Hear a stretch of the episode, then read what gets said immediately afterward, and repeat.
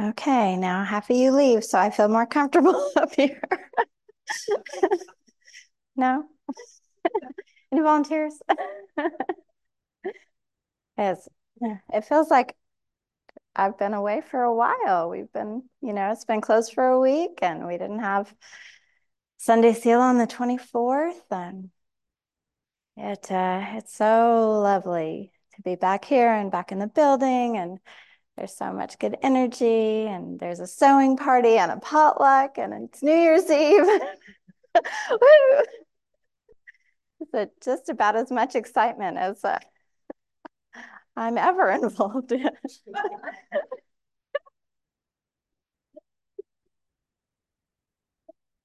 I was talking to Julie before the before um, the sit this morning, and she said, "Oh, you probably don't do anything for New Year's." And it's like, "Well, I get together with friends and we do a giant crossword puzzle." She's like, "Oh, that's great," and it does feel great. It feels great to have a. It feels great to have a whole stack of wholesome activities and friends and family members and community members. Those people aren't even Buddhists. They just like crossword puzzles, you know. it feels good to have um, a really wide and diverse community of people who um, support me in my settled lifestyle. so, uh, you know, New Year's Eve kind of a day is exciting to me and all kinds of, for all kinds of different reasons now than it used to be. Partially, I'm just older than I used to be. Uh, but, you know, I've I've been practicing with the precepts for many years now. I've been involved in this community for many years now had this uh, lovely um, other set of friends uh, who are just like you guys for many years now. And I just feel quite supported in living a life that is uh, important to me and supports my spiritual practice. Uh, so it is, uh, it's really lovely to be here, to be everywhere these days. um, this uh, I don't I'm sure some people can relate to this. I was thinking about this kind of uh, really um, palpable urge to nest and declutter around this time of year. I, am not alone. I keep reading about it. People are doing it. People are getting rid of things, and um, I'm part of this buy nothing group in my neighborhood. and there's a lot of giveaways. I don't know if there's a lot of takers. right now, people are really interested in kind of clearing out, especially after the holidays. and of course, you know, uh, looking through the lens of Dhamma, it's easy to see, you know, the analogies to the mind clearing the clutter of our things, clearing and clearing the clutter of the mind. I mean, I see a really close um, relationship when things are clear, when spaces are clear, when um, surfaces are clear in my home. For me, I just feel better. I feel clearer. My mind feels clearer. And I think it's uh, works the other way too. Like I can tell the state, my mental state. if I forget, I can tell by looking at certain surfaces. Oh, I, oh, I have some work to do internally. Know, it's not just cleaning off the vanity that will fix my problem. it's uh, recognizing that, you know, I'm not uh, bringing a continuity of mindfulness into my activities that, you know, I sort of, when my kids were little, especially my son, we used to laugh that he would, I mean, he would literally pick things up, look at him, and like throw it over his shoulder. Like he did that for years. Like, that's so cool. you know, and it was almost like we we were just following him around, you know, kind of like picking up things after he would get interested and then throw it, like literally. And um, I think, you know, it's not that difficult to fall into an adult version of that, you know, like, oh, this is so interesting. This is so sparkly. This is so new. This is so whatever. It came into my field of vision. You know, set it aside, put it aside, save it for later, decide about it later. And pretty soon there's these kind of piles of clutter everywhere. And uh, the holiday is a real is is just a stronger version of that. It's naturally things accumulate quicker and and uh, dissipate slower. we have a we have a class coming up on January 8th, starting on January 8th, uh, Monday nights for six nights. We're doing an introduction to the five precepts class, and many of you have taken that class. and we walk through the the five Buddhist precepts that we practice in this tradition for lay people from one week to the next. And on the sixth week, um, some people will decide to take that on for three months and give it a whirl and um, see how it feels to take on the precepts for a little bit longer. But the first week, we kind of look at them all as a whole, and then uh, we dive into um, undertaking the precept not to kill any living creature. And so that's, you know, we look at what that means and the ramifications of it and how to practice with it. And then, you know, we go home and do our homework and find ways to get spiders out that we didn't know before, find ways to, uh, you know, get ants marching the other direction that we didn't know before. Buddhists have a lot of tips, actually. It's almost like a tips and tricks class. that very first one is mostly how to deal with insects. I'm still learning all the good tips. And then the second week, uh, you know, we look at um, not taking anything that isn't given. So, uh, what we sort of just pick up as we go, what we take because it's in front of us, um, what we take home because it seemed like it wasn't needed by somebody else. Uh, you know, straight out stealing, which probably not many of us are engaged in, but there's a refinement, you know, of of not taking, which is not that which is not given. Waiting, you know, being patient, that's a way to refine this particular precept. Seeing what's offered, you know, holding steady if something isn't available. Caring for people's um, items, caring for people's time. caring for our own items, caring for our own time. In the third class, uh, we dive into um, what it means to undertake the the precept to refrain from sexual misconduct. So, uh, being in relationships that are mutual, that are respectful, that are um, loving and caring, understanding the parameters of our relationships, and figuring out how we cannot cross those boundaries that we've set with our partner or partners the the fourth week, um, we dig into uh, undertaking the precept to refrain from uh, lying.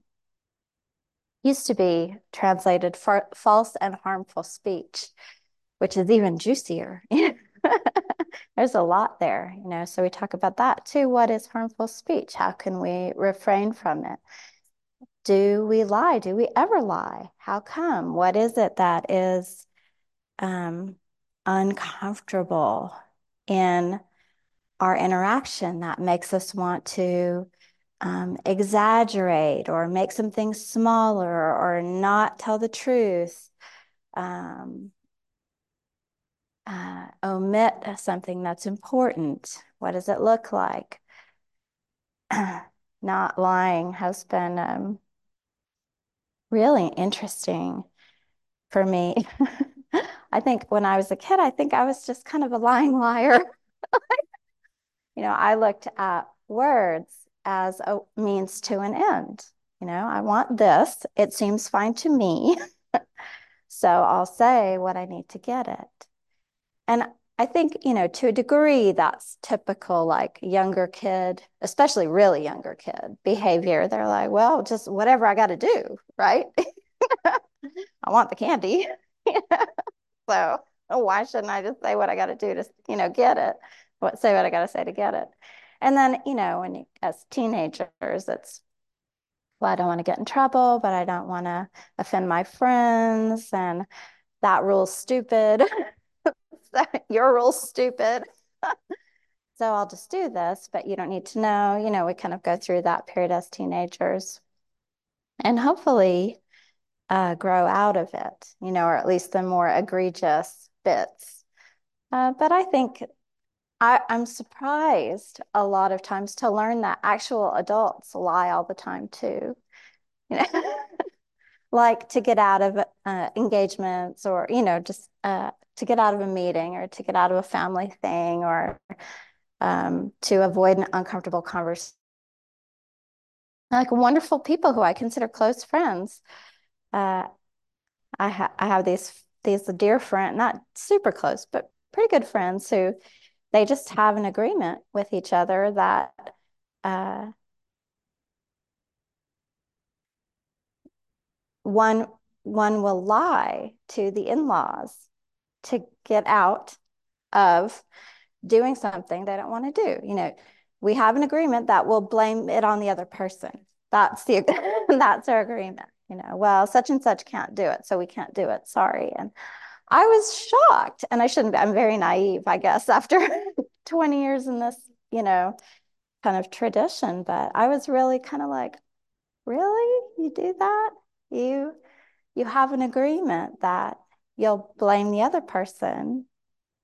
You know, this, you know, my partner has uh, is busy with work, so we can't X. You know, my partner is sick. So we can't, just typical kind of, so we can't do this. And I was really, that was interesting. So now I'm, now I'm questioning everything. so kind of this questioning of what is the discomfort behind lying? No. And then um, on the, you know, for the fifth week, we look at um, we look at uh, undertaking the precept not to uh, uh, take intoxicants, which dull the mind. So, drinking and drugs, recreational drinking and drugs. And, uh, you know, that's not considered a moral precept, but it's kind of the, the precept that pivots to few precepts uh, that we don't talk about in this class, but there are more renunciant precepts, like ways of practicing with um, clearing the clutter of the mind, you know, uh, eating less, you know, not indulging in sleep, um, not indulging in, you know, sort of beautification, entertainment, adornments. Um, but the fifth precept about not indulging or not taking uh, intoxicants that's a protection. You know, we talk about how that can be a protection for the other precepts. You know, that when we're sober, it's less easy. It's not as easy to take what isn't offered. You know, our mindfulness is up when we're sober, not necessarily, but we're practicing toward that the idea is to have a continuity of mindfulness, to build a continuity of mindfulness. Um, and every time we something that um, lessens that, then we have to build again. We have to start building again. So it's just a way of looking at whether our habits are serving us or not. And when, you know, when I was first practicing with the precepts, uh, 20, 20 hmm, maybe 18 years ago, uh, I just kind of found it really fun. You know, I sort of gamify everything in my mind, you know, yeah. now I want to stop lying. Well, I'm going to stop talking. Harsh speech, also not talking. like anything that sort of delved uh, into a gray area, I just had to. Mm, just, okay, I don't know if that's even right speech or not. It's probably fine, but I'm just gonna just and really spending a lot of time with people who get it, you know, who would support me in that instead of support me in other things, you know. Oh, it's fine. It's fine. No, you can go ahead and talk about that person. They deserve it anyway. They're pretty awful you know, you will encounter people at work or in your family, especially, that actually love to get revved up about other people. They think it's, um, I don't know what they think, but it there's this intoxicating feeling to gossip and to putting other people down and to triangulating. I have a friend who says a triangle is her least favorite shape. You know, that's fair. Ugh you know, you're on my team, you're on their team, are going to create this group over here. It feels good. There's bonding. No. Mm-hmm. So, what is that? How do we practice with that? You know, how do we stop that? How do we let go of people who love it? There are people who love it. It just takes time It's time. And it's, you know, it's allowing ourselves to be a little bit awkward, know, a little bit embarrassed, maybe, a little bit apologetic in the moment. Now, oh, I said that and it didn't feel good to me. So I'm going to acknowledge that right away. I'm sorry if it didn't feel good, to, you know, right away. Oh, great, know we could step up in the moment. We don't have to hide our mistakes. That's what Gen Z is teaching us. You know, just iterate. Do mistakes out loud. Other people are watching and they're learning. You know, my generation, you got to hide everything. you make a mistake, you hide it. make a mistake, push the rug. just say something awful, don't tell anybody. You know, just I find a lot of joy in just kind of owning it oh, that sucked. and I did it. It's time to apologize, owning it, you know. That's where shame dies. And it's lovely. but to me, now, um, I look at the precepts as a way to, as a way that has naturally cut down a lot of my mental clutter. It's just, I just don't give myself the opportunity, I don't give myself the option to kill, you know, insects. It's just off the table. There's no decision fatigue. you know, spider runs across. If he's faster than me, then he lives in my house. if I can catch him, then he lives outside. Uh, that's uh, that's our whole relationship. If I can catch you, you have to live outside. If I can't, then you have to live here. and that's it. Know, lying, I just don't. don't. And it's, you know, with kids, people think it's okay to lie to kids. People love lying to kids. And I'm not talking about Santa Claus. You know, that's that's a whole other topic. But um, people have a really hard time. I think parents have a hard time finding ways to be honest with their kids in an age appropriate way. But it can be done. But we have to be comfortable saying things like, I'm not going to talk about that right now. Or that's my story to tell. So I'll decide when to tell it. Or um, I need to think about that a little bit longer or that belongs to somebody else. Or you might not need to know this yet. Or I need to sit on it. You know, it's okay. The truth of the situation might be that we don't know yet if we can share something or if we can handle sharing something. So then we say that, not sure. Gotta wait. And it's hard. It's hard to find an age appropriate truth inside sometimes, but it's, you know, for me, I had wonderful, loving parents, but I never knew which way was up. I mean, I, there was always some weird secret thing happening, I felt, you know, they, I never quite trusted that they were telling me the truth because I don't think they trusted themselves to be able to deliver it and manage it, you know. Uh, it's hard, I think. I don't blame them, but I don't live like that either. I can't do it. And my poor husband, you know, he's like, stop telling them where the chocolate is. I'm like, well, they asked me where the chocolate is. So he started hiding the chocolate from me, you know. It's like, I'll give you chocolate on a need to know basis. then when the kids ask you where it is, you won't know. You've got plausible deniability. like, okay, ask daddy. So our partners, our spouses, our friends can help us find a way through. And sometimes it's silly and sometimes it's fun. And, you know, sometimes it takes some iter iterating. Um, uh, but, you know, clearing the clutter of deciding is really uh, powerful, I think. Well, I'm not going to lie about this. So I have to, or I'm not going to lie about anything.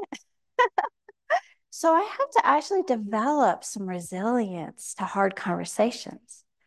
I have to develop some ways of telling what's true for me. Even if the truth is, I'm not going to talk about this right now. That's true enough. Might be hard to say, but it's true. You know, same thing with right relationships, boundaries, communication around sexuality. Same thing with taking that which is not given. It doesn't belong to me, waiting patiently or not waiting at all.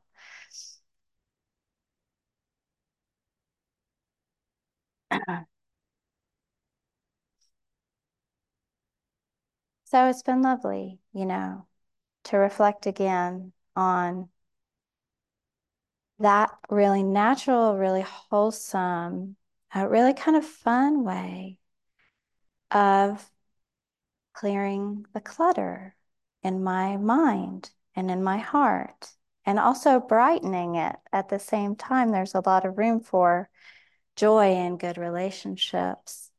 Uh, and there's a lot of room for hard conversations and uh, difficult uh, next steps.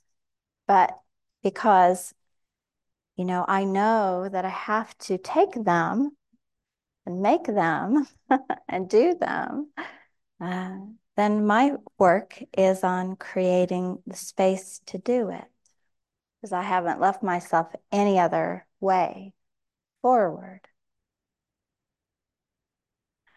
All right, that's plenty.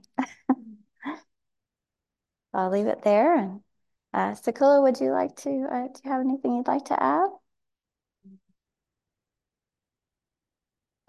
I think one of the, uh, a simple example of this, how subtle um, these precepts can become as we work with them over the years, many years and whatnot, um, is one of the things that Alistair and I are being aware of in our conversations with each other right now is how often we frame things uh, like if there's if there's something that I would like to do and we're going to have a discussion to organize around something some options that we have I'm will oftentimes frame the conversation in a way that I tell myself I'm allowing him the space to tell me what he wants so that I'm sure that I take that into consideration. But what I'm actually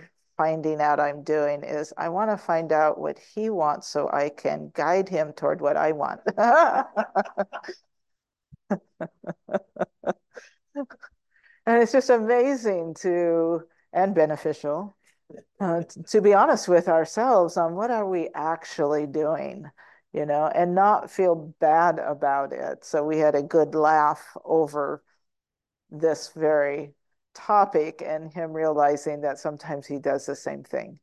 So now we tell each other uh, what it is that we're trying to do so that we get out of the way what it is that what is it that I actually want to do and not worry that he's not or I'm not going to say next what I want to do. And then we work from there.